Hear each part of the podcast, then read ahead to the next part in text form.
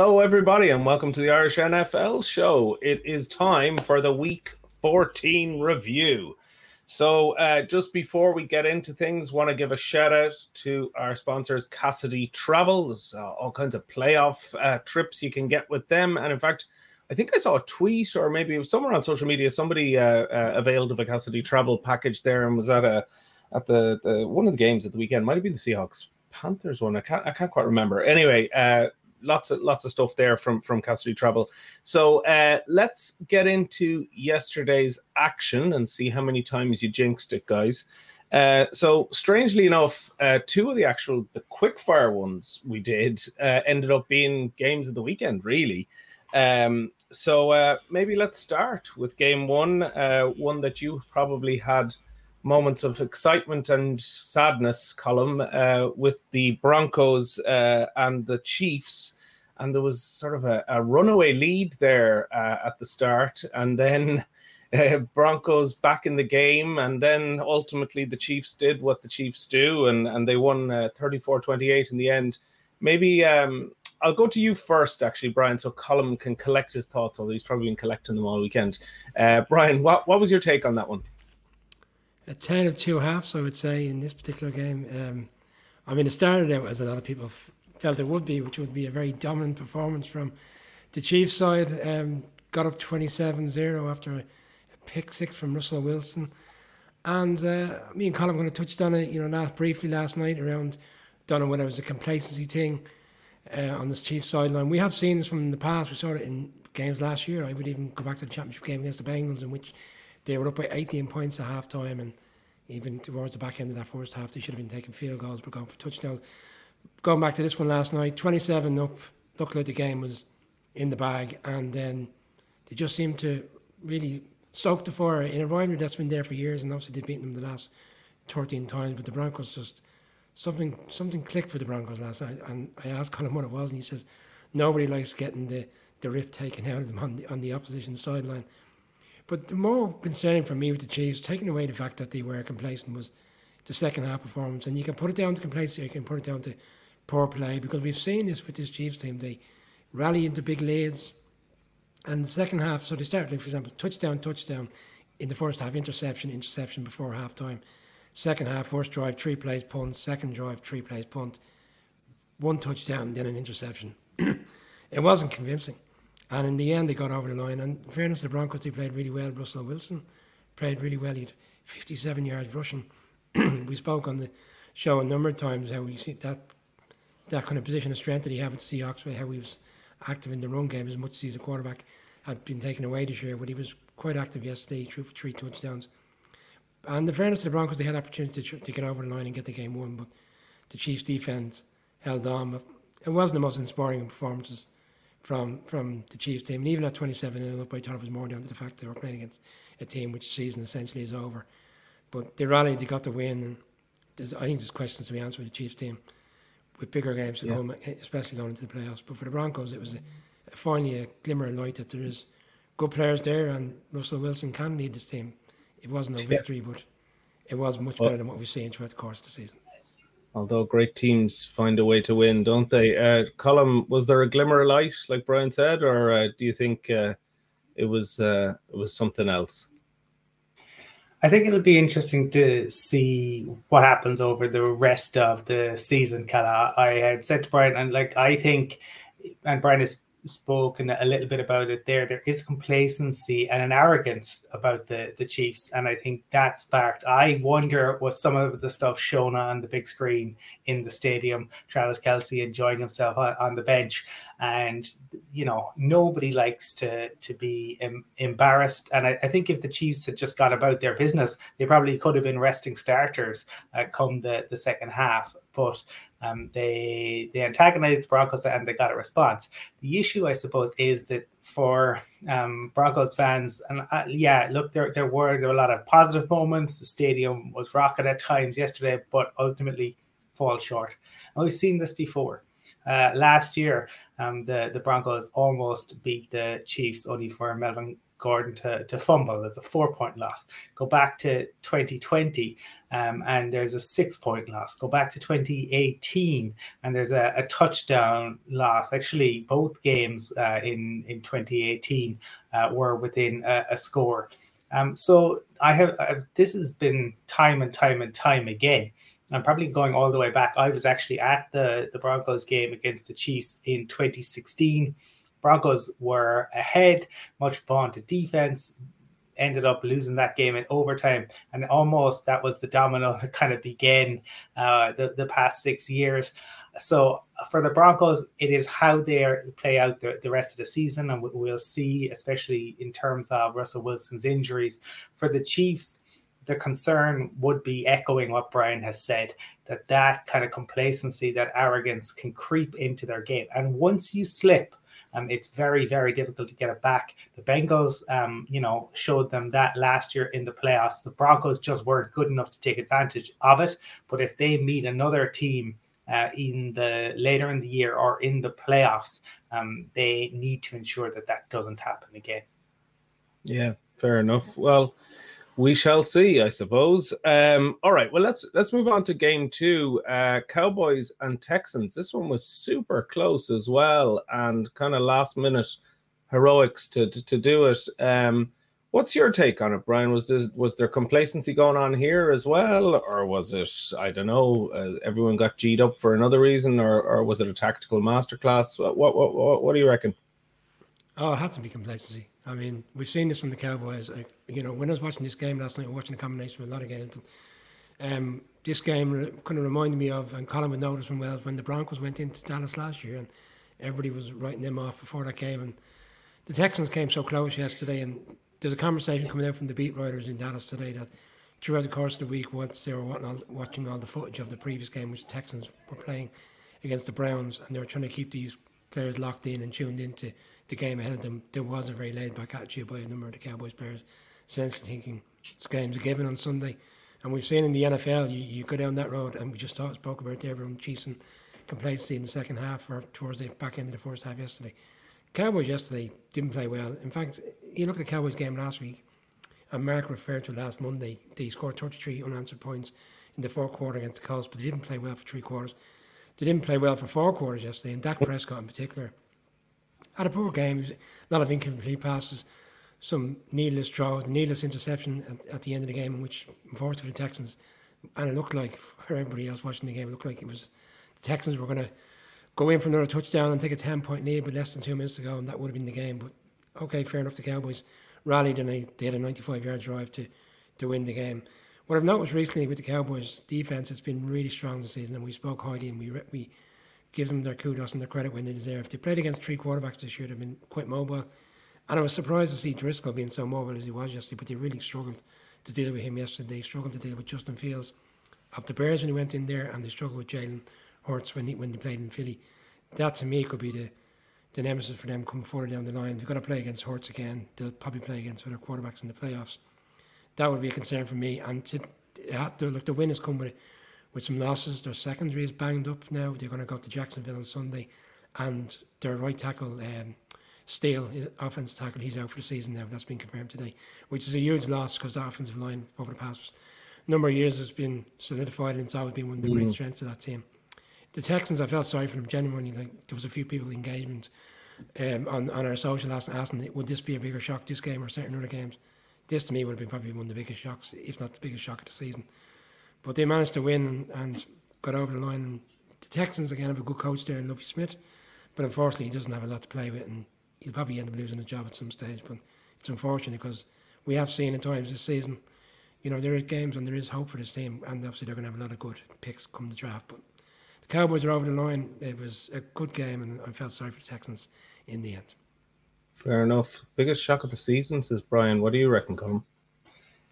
It it would have been in ways, though we did talk about it, Kala, in the preview show, that it was all about the Cowboys showing up. And we talked mm. about the fact that they, this is a recurrent problem uh, that doesn't just go back a couple of years; it goes back decades.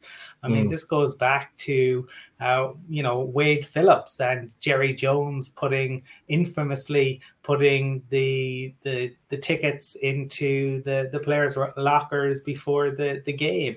Um, it it is a, a Jerry Jones type issue. And, um, you know, it is one of those situations where billionaires tend to get whatever they want. Um, but in a league of, you know, all well, certainly 20 other billionaires, you don't always, always get what you want. And this is the, the issue. Cowboys are extremely talented. We know that.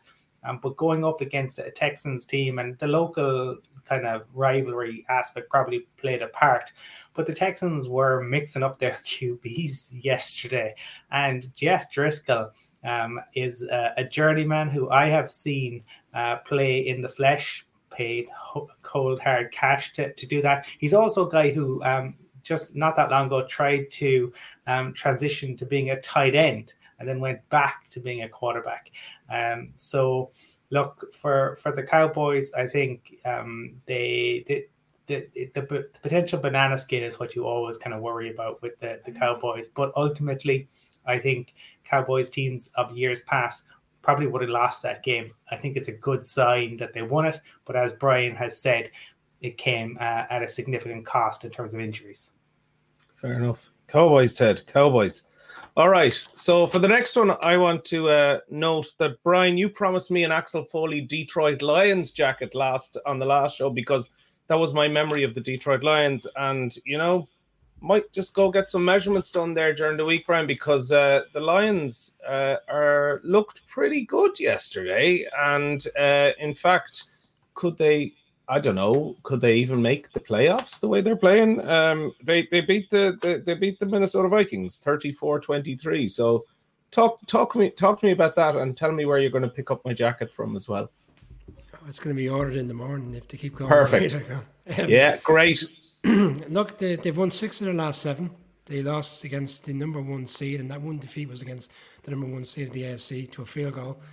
And we talked about Dan Campbell at the start of the season. We had an opportunity to speak to their, one of their uh, special teams players, me and Colin, during the off season, who has a great Irish family background, and he was talking about the great things in which Dan Campbell was doing, and we saw the, in the Hard Knocks during August, the show that all the players seem to be re-energized them and, behind them. And for parts of the season, we were saying, "Oh, it's the Hard Knock story with this Lions team. They were losing games by one scores."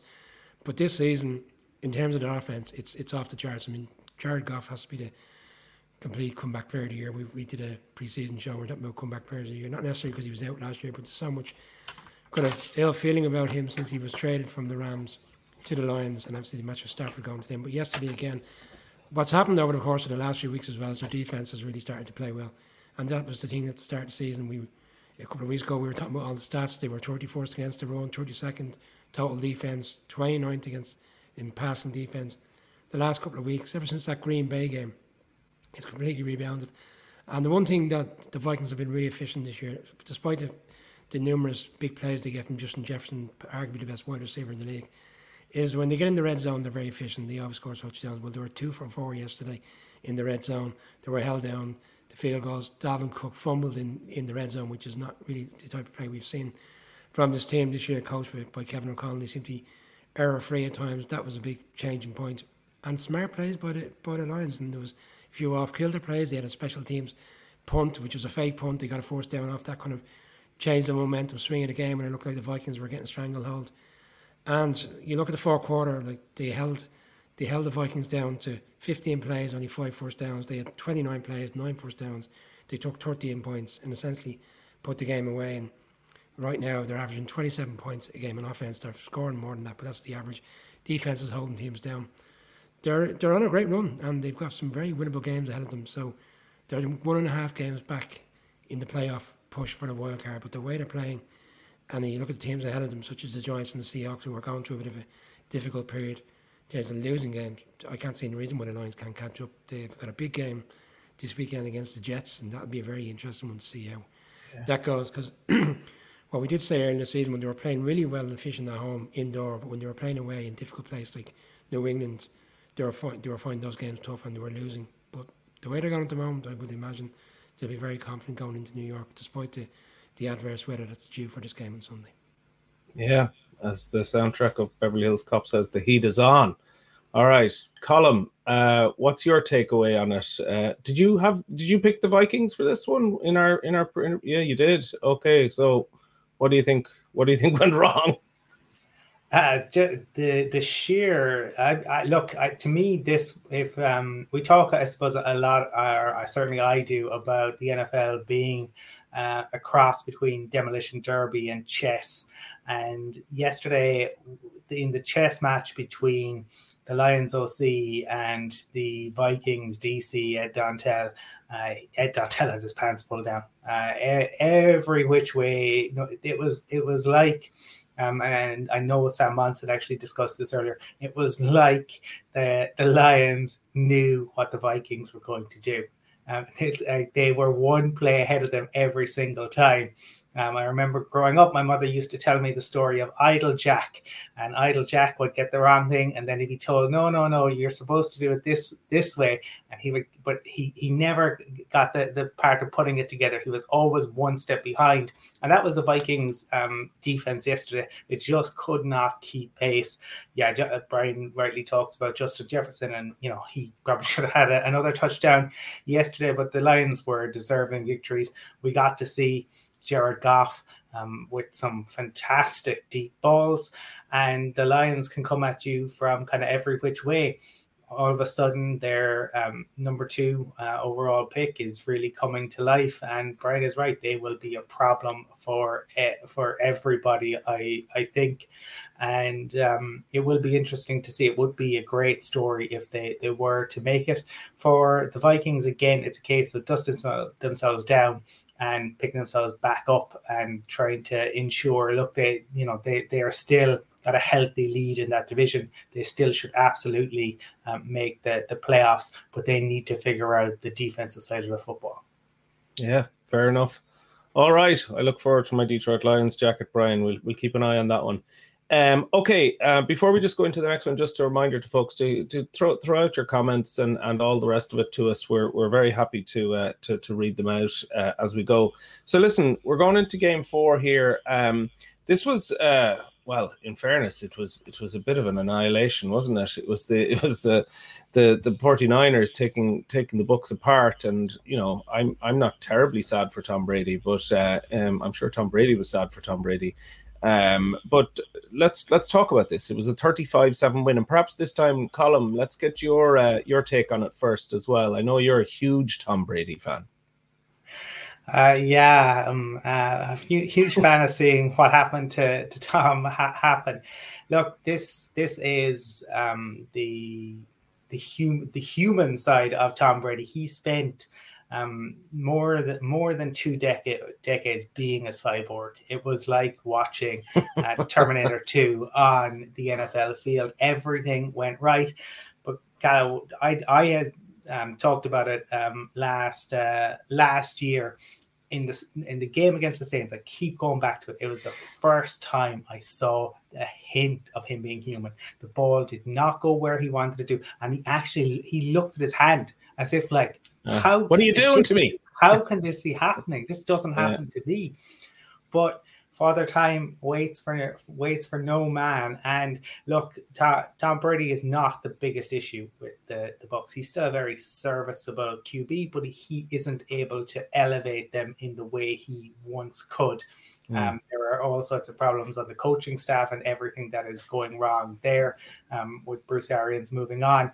But to me, uh, this further strengthens my case about like winning with Jimmy Garoppolo because Brock Purdy came in yesterday. He made his first ever start and it was it was seamless. It was absolutely seamless. Kyle Shanahan and what Kyle Shanahan is doing. And re- remember now, Kyle Shanahan has lost assistants uh, over the past couple of years. Robert Saleh went to the Jets. Mike McDaniel went to the Dolphins probably going to lose um, DeMeco Ryans in um, the the off season because um, they're doing so like that defense is just incredible. It's absolutely ferocious. Um, but they, they lost Deebo yesterday. They still find ways to do it. Um, this 49ers team, are the team probably that the, the Eagles will most fear, though I think that would be quite a battle to, to watch. But everybody in the NFC uh, will not fancy it. And certainly, if they were to make a Super Bowl, you would look at that. I mean, if they stay fit, and depending, uh, it sounds like Deebo's injury isn't, but you know, they will cause, even with Brock Purdy there, they will be a problem for everybody. Yeah, yeah, no question. And it helps when you have Christian McCaffrey, my former uh, Panthers favorite. Um, but uh, Niners looking good. Brian, what was your takeaway from that uh, annihilation of the Bucs? I got a text from a Niners fan this morning. I woke up to a text saying, "Let's Brock and roll." He said. so he's obviously enjoying the the Brock Purdy uh, magic. Uh, what was even more impressive? And I know it's only one play. It was the first play of the game. He got completely clobbered on a on a, a lay hit by the the Bucs. It was called for a penalty. But he just got up. It didn't phase him. He got on with it. I think he's very fortunate. He's got great players there around him. He touched on McCaffrey. I obviously Deebo Samuel went off injured yesterday. Two of the touchdowns yesterday, 38 yard touchdown, 27 yard touchdown. It's not just like he's he's playing game management. Like they are explosive. You know, in this yeah. day and age, they're explosive NFL touchdowns. And he's got players that when they get their hands on the ball, they can do what we call the YAC yards, yards, yards after catch. And he's got players like McCaffrey, Deebo Samuel, if he comes back for the playoffs, Aiyuk, Kittle.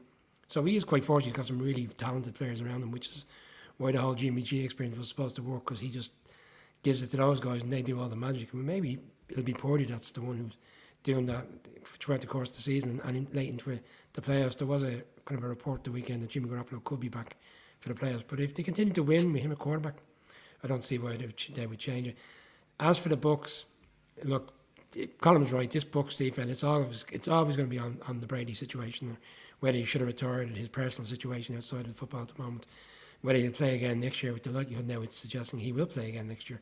Um, and there's been even reports he may end up the Jets, bizarrely enough, today, which is a real kind of threw me a little bit. But this defense has been good and bad this season. They can't seem to stop the run. They were really exposed yesterday. McCaffrey did a good number on them. We saw it when they played the Panthers away. Do you just see when they go on the road in particular games, they can't seem to handle teams with a really reasonably good, reasonably good run game, and the 49ers are one of the better teams in the league. And even Fair look enough. at the Bucs. Sorry, just uh, like their explosive no, plays. They, they only had two explosive plays yesterday, one for 32 yards, one for 20. They were about in the second half when the 49ers were easing off. They couldn't get anything going whatsoever. And um, I expected the, the Niners to win. We all picked them in this particular game. Just didn't expect it to be the nature of how comprehensive it was, which is a great sign for the 49ers team going in the right direction. Yeah, big time. Uh, also, you know, I love stats. I, I think I, I texted this to you guys earlier in the week. I saw somewhere that there's a hundred plus NFL players who uh, were born at the year after Tom Brady was drafted. So that's a fair uh, sign of how old he is. All right, uh, Brian, will we go to uh, a few uh, comments if we have a couple of them there? We will. I believe Colin is back in a minute, so let's jump into some comments. Yeah, Colin's just dropped off for a minute. He'll be back with us. Radio, yeah, the Lions are getting a bit of love as usual. The Lions seem to be very popular these days. Um, yes. Kelly, man, the Lions could make it happen. I'd like to make it happen. I'm assuming then by that he isn't he isn't a Lions fan. He's just falling in love. No, he's just he's just happy for the Lions. Yeah. Um, interesting one tonight, um, which we haven't really touched on in the Cowboys game, was that they've signed T.Y. Hilton. T.Y. Hilton mm. was at the Colts last year. He's had a really good career there, and he wasn't picked up in free agency. Um, the Cowboys are anxious to get another wide receiver in. They were talking about Odell Beckham last week. Mm. T.Y. Hilton is a good player. That's a good pickup. I can, I can get yep. the love. And then he made a similar point around the fact that, the, as Colin alluded they win. You know, Cowboys win a game that was a difficult game. They found a way to win. Bit of a conversation around the MVP, which we'll probably come to shortly because we're going to get into other games. And there's a bit of Chargers Dolphins talk, which I think we'll yeah. hold off we'll hold off. Yeah, we'll, we'll, we'll get into, that, that one next. Yeah, we'll get into that one next. Yeah. In fact, uh, will we jump into it? And I can I can go to you first, and Colin hopefully yeah. will be back to us by the time uh, you've given us your thoughts. So this was Sunday night football, um, Dolphins Chargers, and I think you all picked the Dolphins, if I'm not mistaken. Um, and in de- uh, and then in the end, uh, we, we had a, a scoreline that perhaps surprised you a little bit. Uh, but let's talk about the specifics of the game. The scoreline was 23 17 in the end. Um, what was your takeaway from it, Brian? Well, in the lead up to the game last night, it was an NBC Sunday night football game, and the NBC mm-hmm. guys were making their selections, and all eight picked the Dolphins. So then I said, "Oh well, we, we're all jinxed. We're done now. Yeah. we really are done. Really are done." Um, look, as, as everybody knows in the NFL world, it's it's Herbert too. It's the two guys that were picked in the draft a couple of years ago, fourth pick and fifth pick, and they came up against each other last night. The Chargers defense is up and down the season, and like and myself continuously praised and spoke about how highly we, we look at Justin Herbert as arguably one of the best quarterbacks in the league. And he's been trying to win games with, with little around him at times. And last night it was, I felt it was evident. I know Collins has his ups and downs on whether Mike Williams is a, is a standout number one wide receiver, but he, when he plays, they are a bit more dynamic, and we saw that last night. It allows Keenan Allen to be a bit more freeful and get into positions to, you know, take care of third down throws when they're in the third and seven, third and eight, and we saw a lot of them last night. And for the Dolphins, like the last two games, Tua has been pressured, and when he's pressured, he feels he's not comfortable. The throws are a little bit off. The people go on about him being the most accurate thrower in the league, but when he's given all the time in the world to throw it, yes. But last night and again last week, he's been off. Some of the plays on the sideline when he was going out to the perimeter were going out of bounds. Didn't look comfortable. Thought the Dolphins got away from a game plan, which is what every team has been using this season, which is to run the ball in this Chargers defense. Because when you run on them, they can't stop it. They only carried the ball 19 times last night, which was very low numbers in NFL world, which is surprising. They continuously went for throws and it just didn't materialise for them. And as the game went on, they kind of tired out this Dolphins defense. And the Dolphins right now are on a bit of a slippery slope. There's a few comments in there from Dolphins fans around what they think of Tua and whether they think this team is going to rebound and put themselves in the playoffs. I imagine they will, but it's a bit concerning. Even again, the other stats in the game, they punted seven times. They were 3 and 11 on third downs. Like, it's not what we've been seeing from this season. I would put it down to a very decent, you know, as, as much as I give out with the Chargers and their head coach, I thought defensively last night was a lot better than what we've seen. And it allowed them with more players back on offense to find a way to win a game and put themselves back in the shake up for the playoffs. Yeah. And what, what about you, Com? Do you think like it was a wobble from the Dolphins, or was this just brilliant Chargers play, or was it a little bit of both, or, or where do you see it? I, I think this is a bit the, the NFL is a league, right, where something um, emerges, a trend emerges, or a new tactic emerges, essentially, uh, and then there's a response to it. And for the Dolphins, it's they they came out right, and they had Tyreek Hill and Jaylen Waddle and a whole host of, of other weapons.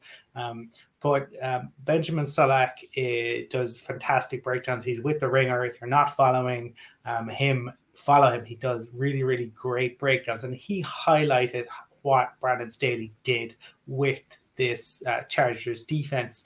Um, and um, while certainly uh, you can criticize him for some things, um, a bit like Vic Fangio, maybe he has found the kryptonite of one of the, the great offenses. And what they looked to do was essentially um, force Waddle and Hill to the outside constantly um, and not allow Tua the intermediate middle of the field. That's where Tua throws the most. They don't believe Tua, Tua has the arm to go deep consistently, especially on the outside. And that's what you saw them do time and time and time again. And they used the, the safety, who they call the robber, to just drop in to that intermediate in the middle and basically say, no, not going to be, be there. And it was really interesting to watch that. So it will be, um, you know, what, how does McDaniel respond to that? How does Tua respond to that? Because up to now, um, it has been, the, you know, they haven't had to think about it, right? Tyreek Hill and Waddle are so quick, and the it, it, this, this what, they were doing was working so well that essentially the play started. All Tua had to do was put the ball where it was spo- where he had been told almost, or he knew it was to go, and the players are going to be there. All of a sudden, they're not going to be there. They've taken that away what will the response be to that? The good news if you you are a dolphins fan is that it sounds like the injury to hill's ankle is nothing too serious and armstead uh, didn't have a setback in the game so he should be good to go against the the bills. But um, you like stats, Gala, I saw a stat earlier that said that this one loss had dropped the Dolphins' chances to get to the playoffs by 14%. Um, so it will be a very, very interesting end to the season, uh, as Alex Ferguson used to call it squeaky bum time. Squeaky bum time, indeed, yes. Brian, did you want to come back in there? I just saw you saw you yeah, uh, thinking yeah, something yeah, through did, there. Yeah, so you, you have a few I left behind. Yeah, I actually Colin Colin nailed it. He was talking about some of the particular players. Like there was a few scenarios last night where Tyreek Hill was turning around where he was trying to get himself free, and the ball was already in a position where, you know, essentially, as you said, Tua was thrown exactly where he expected it to be. There was no kind of, you know, he wasn't like he was he was doing an audible or reversing a play. It was like that's where it was supposed to be, and Tyreek Hill was kind of looking around. There was a bit of a mismatch at time, which we're not used to seeing. And there were some questionable decisions, and I don't think it would have impacted on the result, but there was, and, and it's been called out in, in some of the comments this evening. There was a roughing the passer uh, flag on Dolphins, which was ridiculous. Like we've seen someone earlier in the season with their fair challenges in terms of looking to sack the quarterback. And again, we saw creeping back in to the game last night. And I would say the NFL haven't done the league, sorry, the league haven't done the Dolphins any favours. They play Sunday night in, in LA, the latest game on, on the Sunday slate.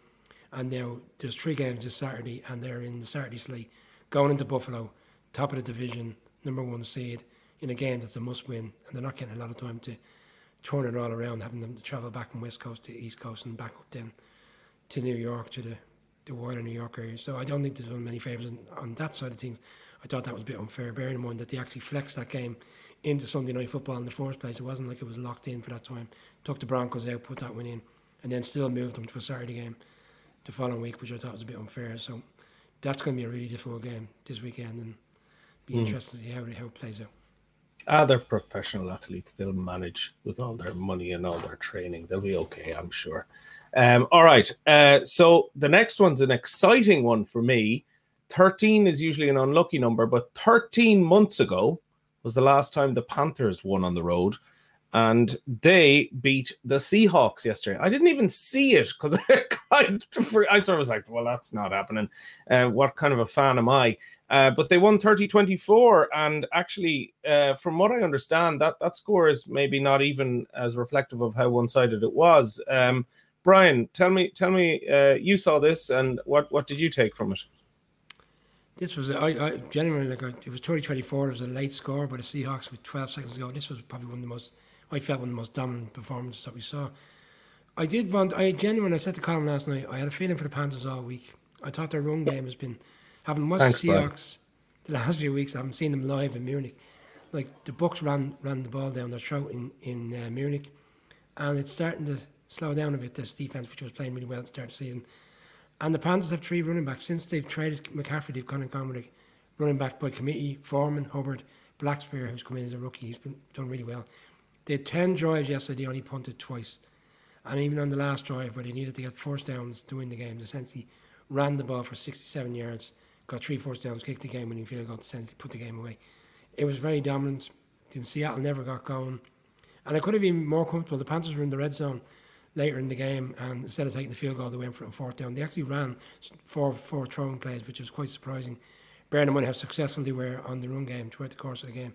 All three running backs were in the game. And the Panthers' defense, which in fairness to Colin has been something Colin consistently has spoke about, how well they played despite the difficulty this season. Again, had a really solid game. And like bearing in mind that they sacked Matt Rhule and Wilks came in and you know he had a difficult time when he was head coach in the league previously, and the owner said there's no chance of him getting the job. The way things are going, you'd have to, you know, even in his press conference after the game, he was saying when we were trading players and when the GMs were, were trading players and trying to offset some players for next season and trying to reduce salary cap, people thought we were tanking.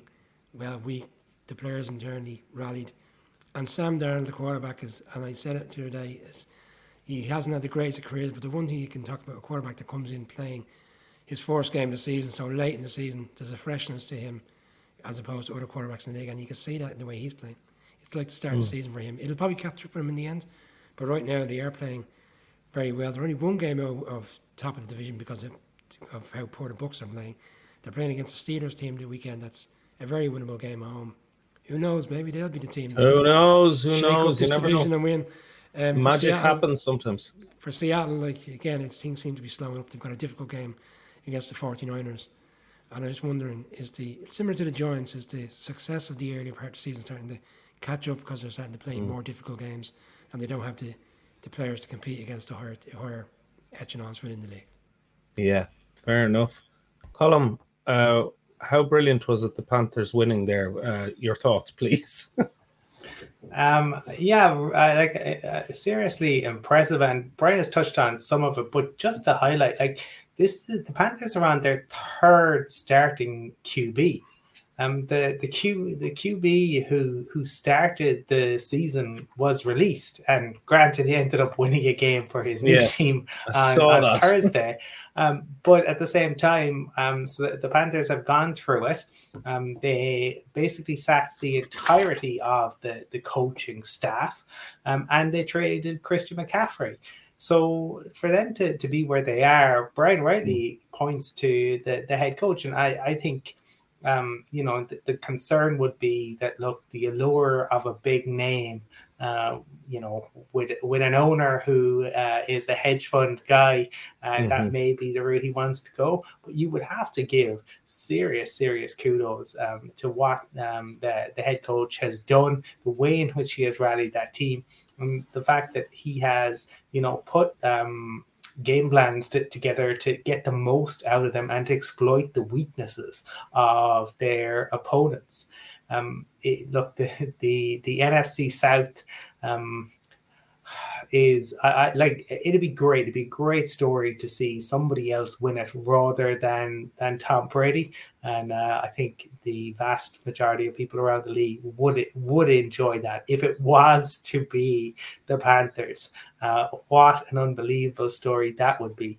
Uh, yeah. The the refrain that you hear constantly around the, the league is, oh, you shouldn't make a coaching change mid season because it, it doesn't benefit you and, and it doesn't make, you know, um, you, you, you, you might get a one or two game bounce. Well, the Panthers have proven all that wrong at the moment. That division, while the Bucs are definitely favorites, it's it is uh, up for grabs, and yeah, it would be a wonderful story if it was to be the Panthers. Oh yeah, well for me that'd be a double happy story. All right, Tom Brady sunk and the Panthers uh, rising back up to the top where they belong. All right, game seven that we're going to talk about now is the um, well, it's the Jags and uh, the Titans. Uh, it was it was uh, it was uh, an interesting game. 36-22 was the final final score. Um, and um, what was your take? Actually, Colin, let's let's go to you first on on on what you think was the was the formula for success here.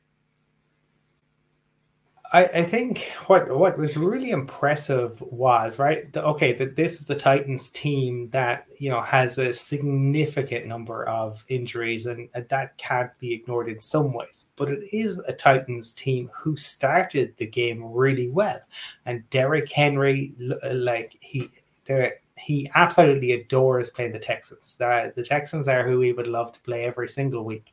But the next team on the, the list would be the Jags. And he started off yesterday, and it was certainly uh, the case that he was trundling all over everybody. Um, but again, this is a, a, case, I think, of a no, well, a number of different factors, but that you cannot overlook the head coach and the culture that he has instilled there, and the fact that you know they hadn't won in uh, Tennessee in in so long, but um, they, the the fear isn't there, and Trevor Lawrence, who um, during the week, you know, had, had missed out. There were questions. He was limited, all that sort of stuff. Uh, he was fantastic yesterday. He, he was really, really great. And you you've heard the players consistently, and we referenced it on the show uh, just last week. I think uh, again they talked about how he they felt that Trevor Lawrence didn't have a rookie year because things were, you know, just so crazy under Urban Meyer um, that he really missed out. And that's why maybe earlier this year he didn't look like maybe the second year QB that we expected, that he was still learning and that he has grown massively. Uh, and uh, you know this this is another division you would expect the the Titans to probably close it out, but the the Jags will look at it. They will look at the fact that the, the Titans are um, you know so beaten up, and they will say, you know, we meet again in Week 18 if we can win out.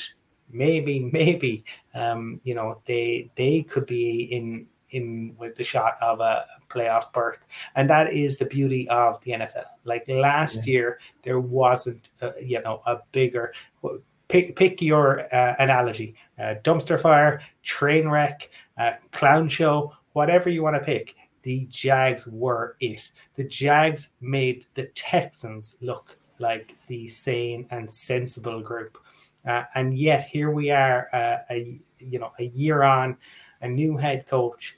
Uh, and all of a sudden, Trevor Lawrence is beginning, beginning to look um, you know, like uh, the quarterback we thought he could become. Yeah, yeah, and more power to him. Okay, Brian, your take on the same game? I think Colin summed it up very well, and I think this uh, conversation with the fact that the division is still open, they're two games behind. I think this weekend is significant. Titans, they're, they're Titans have lost three games in a row now. They're going into LA to play the Chargers, as we spoke about there, who've just won that game against Miami and the Jags have the Cowboys at home. So if the Jags if the Jags are for real and, and they are going to run the table, you know, no bigger win than to go and beat a Cowboys side. Look, I look at Trevor Lawrence's numbers over the past few weeks. They're they're really off the charts. Even the game last week in Detroit, he had some good numbers despite the injury. And he was 30 of 42 yesterday, 368, three touchdowns. They're really staggering numbers. Bearing in mind that in the first half, it took a while for their, their offense to get going.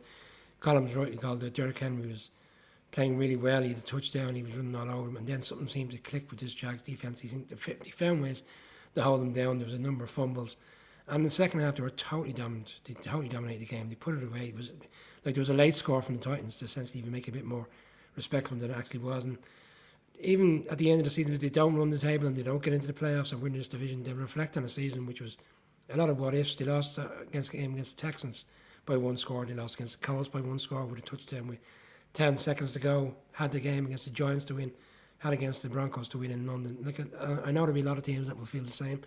You know, they look at every game and scrutinise and say, oh, if only we had done this. But there's four games there this season. They really could have, if they had a split that two and two, they would be joint top now and essentially top of the division. So there's a lot of momentum still with them. They've still got an great opportunity. It's a fantastic win. You called it out the other day on the show. They lost the last five games in that stadium, so they've they've broken the slide there.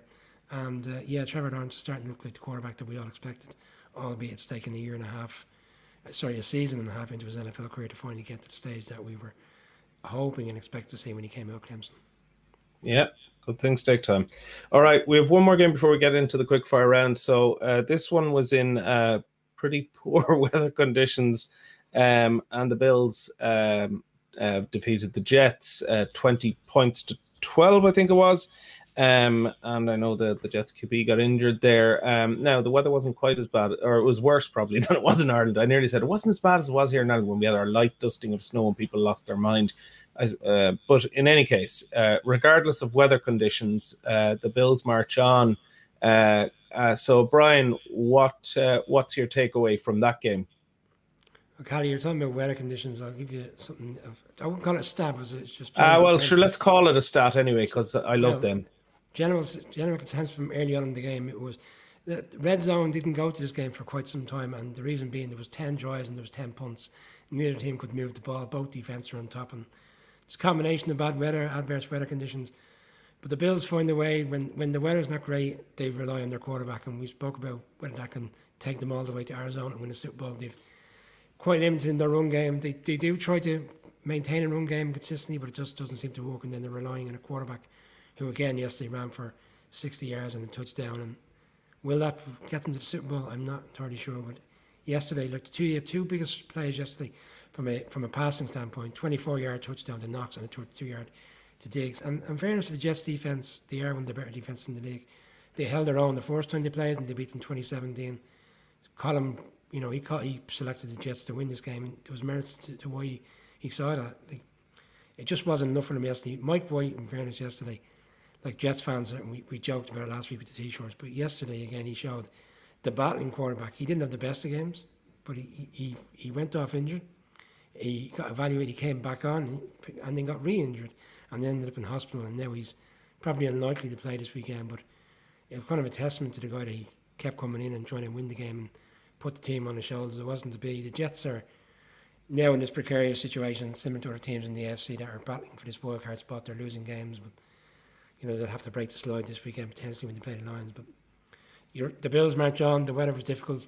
If any team can deal with the weather in Buffalo, is actually yeah, the no team. And which is why Buffalo so, Bills. Yeah, which is why it's so crucial. And why we keep talking about whoever ends up as the fourth seed in, in the AFC. If it's Buffalo, you, you find it very dif- difficult to see who will go in there, especially in January when the weather gets, only gets worse and beat them yeah. to make make it into the Super Bowl. Although the weather is much nicer in Arizona, maybe they can handle that too. Colin, what do you take uh, away from this Bills game?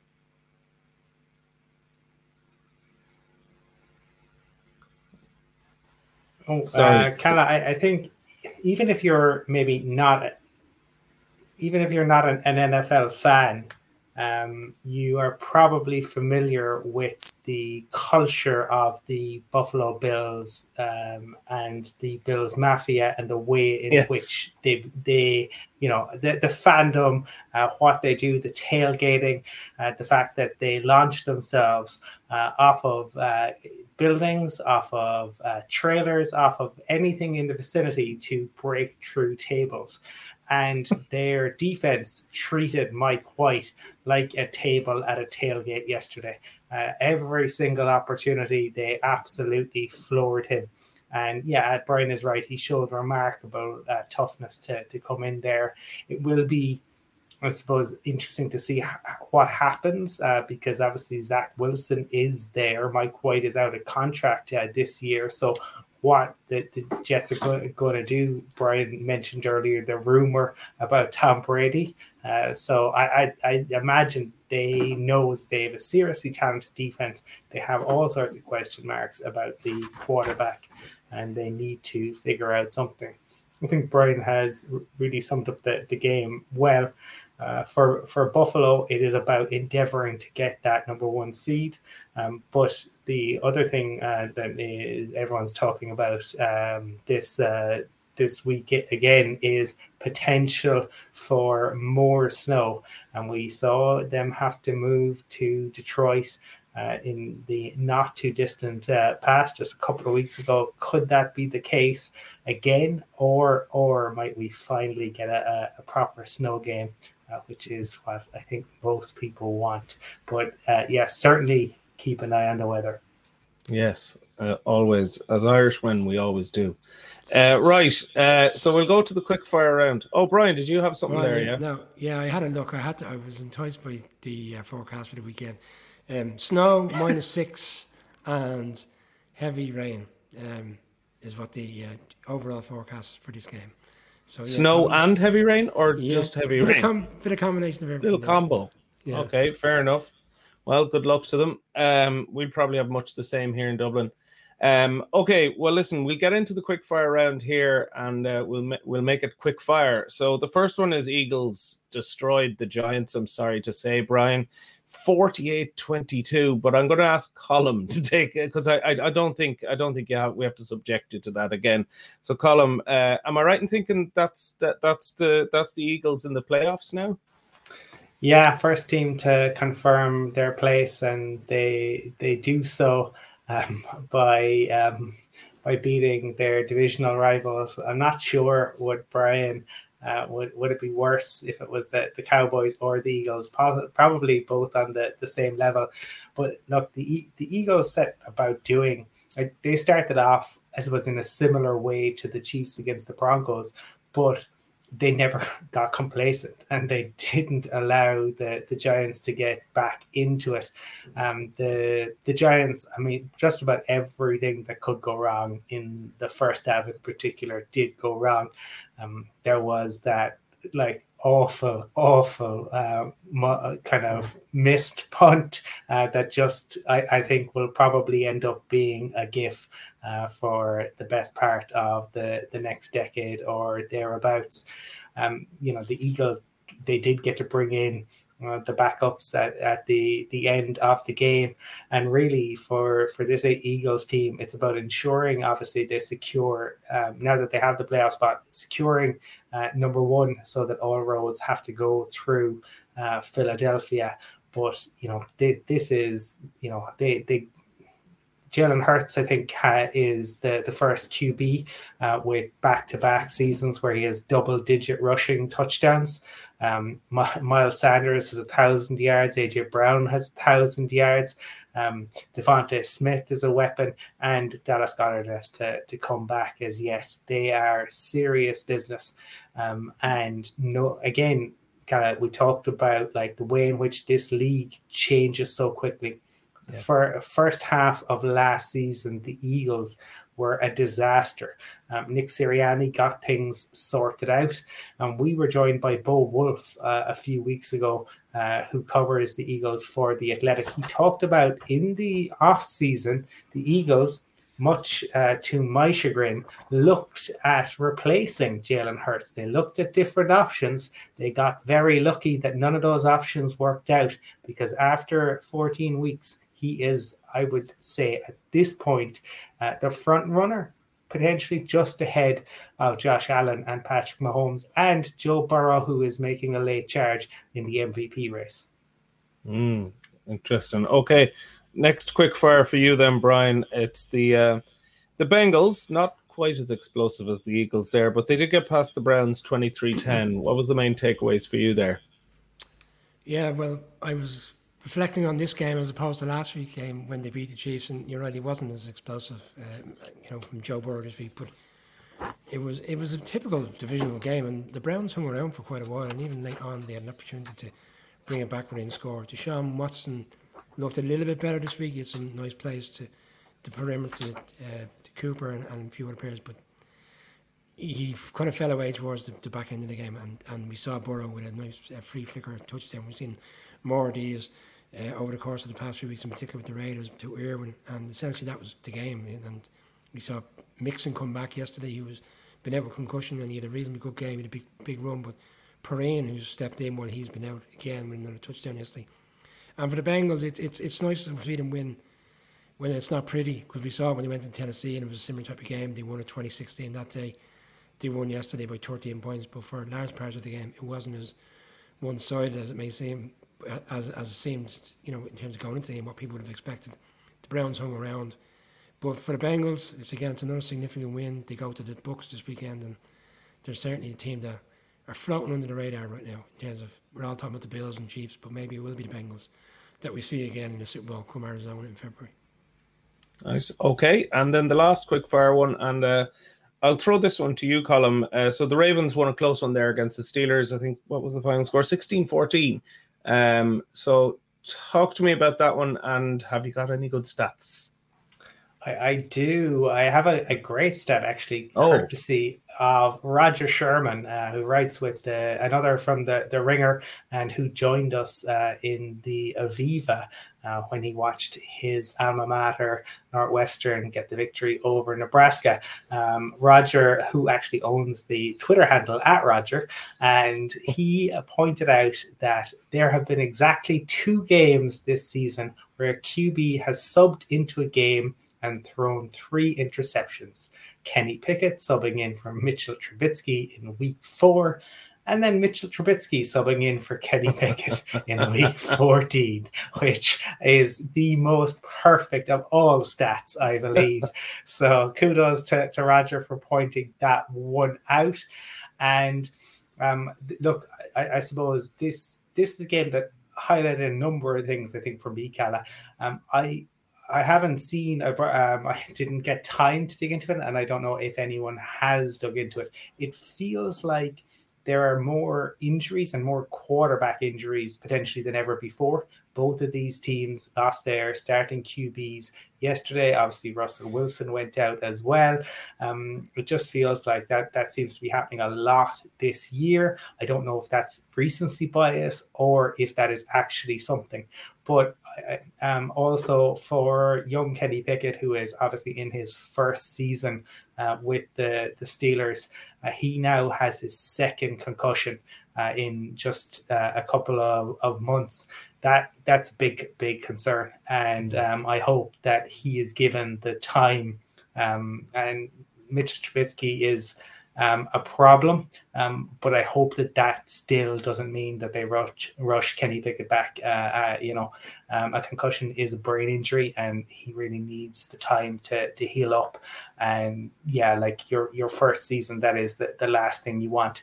Um, but it it probably speaks to the way in which look this game is playing when you have. Mm. 320 pound men who can run a 40 yard dash in just a shade over four seconds coming, uh, trying to knock you, you to the ground, it's going to lead um, to, to some bad injuries. So, uh, look, speedy recovery uh, for him that and that him, Russell Wilson, and everyone else dealing with injuries around the league get the time that they need.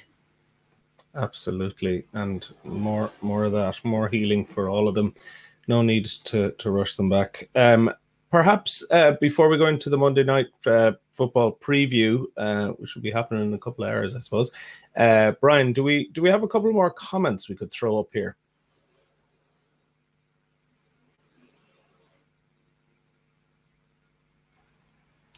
Brian, you're on mute. I think you're on mute, Brian. No, I thought back. maybe it was my Wi-Fi fell out.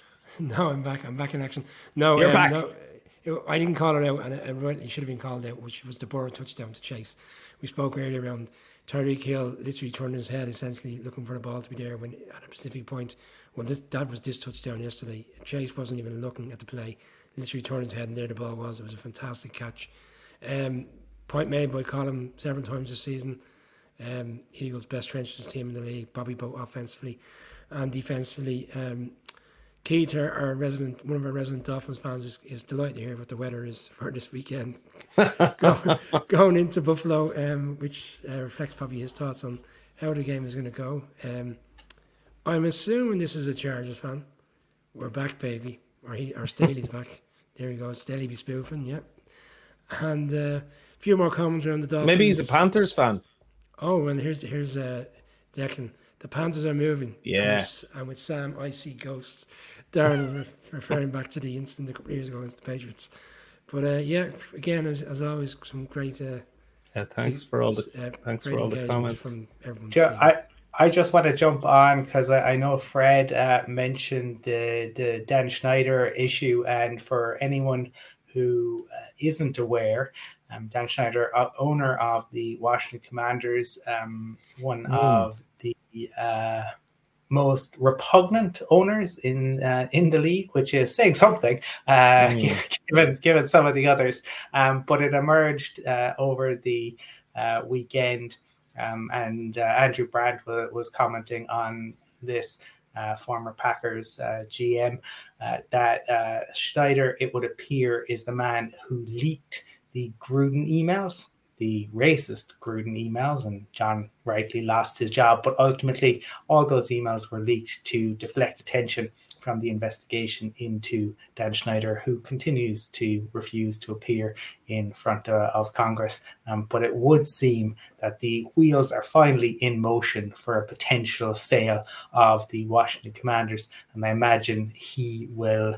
Um, you know, uh, fe- that the, price um, that it'll fetch will be in excess of five, if not six billion.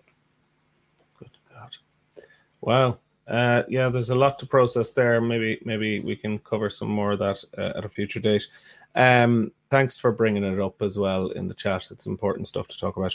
Um, okay, so let's just uh, quickly close out here, lads, with the Monday Night Football preview. So it's Patriots who are six and six up against the Cardinals, who are four and eight. Um, must win game for the Patriots here to keep the old playoff hopes alive. Um, so, Brian, what what what would you uh, say about this game, and what's your pick? Yeah, well, just in terms of playoff push for the Patriots, I was just checking today. If they are to win, they will leapfrog into the seventh spot within the playoffs. Essentially, puts them in as a playoff team. If the season was was to end today, knocking mm. the hmm. Chargers and Jets down. So, um, bearing in mind the Patriots have kind of gone off kilter the last few weeks with some difficult games, kind of reflective of what we said about teams who've had reasonably good starts this season, but then come up against a tougher opposition and can't live with them. They lost to the Bills on Thursday night there recently. They've had the, what, the bones of 11 days now to get ready for this game against an Arizona team that have been struggling, and there seems to be a lot of upheaval in terms of whether the quarterback is getting on well with the coach and we've seen the Cardinals, in particular at home, this season play reasonably well. They, they gave the Eagles a, a really tough game. They nearly put that game into overtime and play the Rams tough. And they always find well to find games at home a lot easier than on the road. And Kyler Murray seems to be a bit more comfortable at home and they play a lot better. But I think Bill Belichick, when it comes, this is a big, big situation for the Patriots this, this evening. They probably didn't expect to be in this position again. Brandon have the results have gone over the past fortnight to be in a position where if they win tonight, they're back in with a playoff spot, and essentially their their future of the season is in their own hands. And Mac Jones didn't play the best games against the Bills, but the week prior to that, when they were on the road in Minnesota, I thought was his best game as a Patriot. Caught him saw firsthand he was there, and I could see him having that type of game tonight. I think the, the Patriots will find a way to to win this, get over the line. I think the Cards might keep it close, but um, I think it's one of those games that come the fourth quarter, Bill Belichick and his experience the Patriots find a way to get over the line and, and make it to seven and six and put themselves back in the shake up for the playoffs. Okay, so you're calling the Patriots. Colin, what about you? What's your take on it? I think the, this is a, another one of those coin toss games because Brian has rightly pointed out the ways in which the, the Patriots c- could uh, certainly win win this game all very fair. Um, uh, but uh, this Cardinals team has plenty of talent. Um, but uh, I mean, the I suppose there are a number of issues with it as well.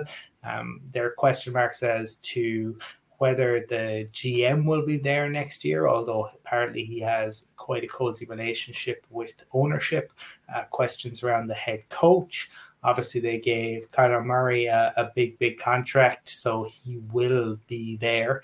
Um, and I, I, just think they have flattered to deceive at times. Uh, you know, th- this year they um, mm-hmm. they're capable of of being a, a, really good team, and I feel that this could be one of those games where there's no real um, you know there's no real pressure uh, on the cardinals right they're not they're not expected to really do anything all of a sudden the the kind of focus is all about the 49ers and the 49ers kind of do- dominance. Um, the Rams, obviously, with Baker Mayfield last week, and um, the, the, while the Seahawks have fallen off, the Seahawks have probably performed above where most people expected. So the focus really has been taken away from the Cardinals. I'm going to say for that reason, this could be one of the games where they actually play really well. And I think the expectation for Cards fans should be I mean, the Cards should be, given what they've invested, the fact that they are sitting um, on, on four wins should lead to serious pressure on the GM and the head coach. I'm going to say that the expectation should be the Cardinals should get the victory, and for that reason, I'm going to pick them. So I'm going to say the Cardinals. Great. Well, that means we may not have jinxed it this time because I know Mark picked the Pats. So that's uh, two of you for the Patriots and one of you for the Cardinals, and my vote doesn't matter, so I won't even throw one in the ring. Uh, so that's great, lads. Uh, another another uh, review done, and so that is it for tonight's show. Tonight we've had perfectly symmetrical stats. We've had discussions of the weather in Buffalo and in Ireland. I mean, and we've discussed some of the the best games uh, around. So playoff spots booked, playoff spots on the way. Uh, so join us all again on Thursday when we look ahead to week 15. Thanks for joining us tonight, and we'll see you then. Thanks, everyone.